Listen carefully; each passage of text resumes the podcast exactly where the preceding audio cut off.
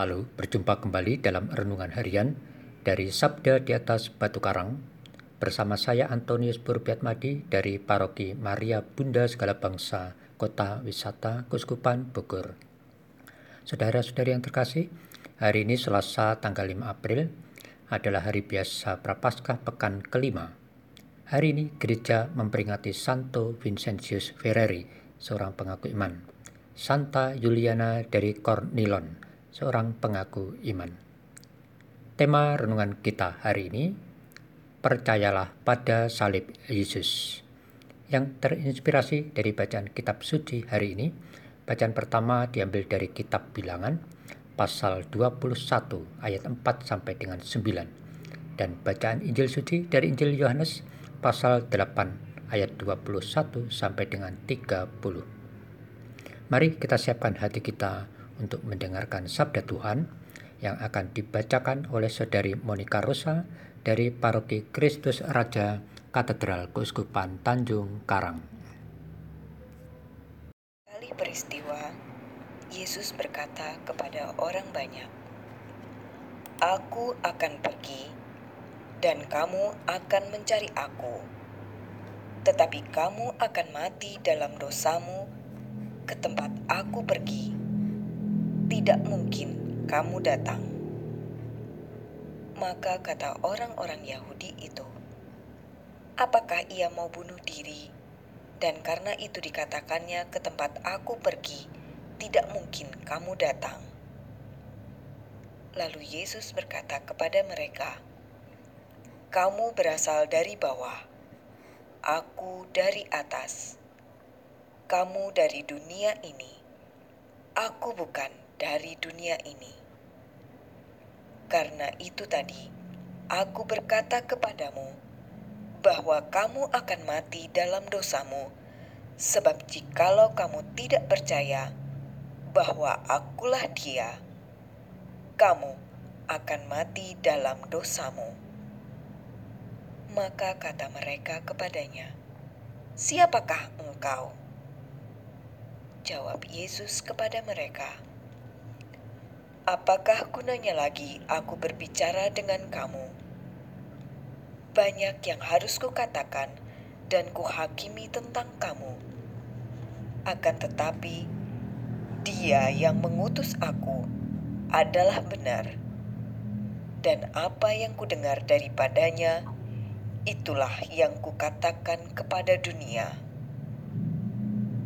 Mereka tidak mengerti bahwa ia berbicara kepada mereka tentang Bapa. Maka kata Yesus, "Apabila kamu telah meninggikan Anak Manusia, barulah kamu tahu bahwa Akulah Dia, dan bahwa Aku tidak berbuat apa-apa dari diriku sendiri, tetapi Aku berbicara tentang hal-hal." Sebagaimana diajarkan Bapa kepadaku. Dan ia yang telah mengutus aku, menyertai aku. Ia tidak membiarkan aku sendiri, sebab aku senantiasa berbuat apa yang berkenan kepadanya. Setelah Yesus mengatakan semuanya itu, banyak orang percaya kepadanya. Demikianlah sabda Tuhan. Terpujilah Kristus. Saudara-saudari yang terkasih, persoalan relasional suami istri atau pimpinan dengan anak buah itu sering terjadi karena miskomunikasi. Masing-masing pihak memiliki pemahaman paradigma, atau hal-hal lain yang sulit dimengerti oleh orang lain. Kesulitan berkomunikasi atau memahami orang lain dapat terjadi karena bukan saja halangan fisik, pendengaran berkurang misalnya, tetapi lebih dari itu adalah ada di dalam diri sendiri, yaitu tidak mau mendengarkan, tidak mau menerima, tidak mau mengakui, dikuasai oleh emosi, atau kemarahan dan sebagainya. Saudara-saudari yang terkasih, dalam bacaan Injil pada hari ini, dikisahkan Yesus berhadapan dengan banyak orang, yaitu orang-orang Yahudi, yang masih belum juga memahami siapa diri Yesus. Penjelasan Yesus tentang dirinya membuat orang-orang Yahudi semakin bingung. Mereka meyakini bahwa Yesus itu bukanlah Mesias sebagaimana yang dinubuatkan atau dibicarakan banyak orang. Dengan ketus mereka bertanya, "Siapakah engkau?" Menyikapi orang-orang tersebut, Yesus pun tampaknya gemas juga dan menjawab mereka, "Apa gunanya lagi aku berbicara dengan kamu?" Kepada mereka, Yesus sudah mewanti-wanti bahwa jika mereka tidak menerimanya atau tidak percaya akan dirinya, mereka akan mati.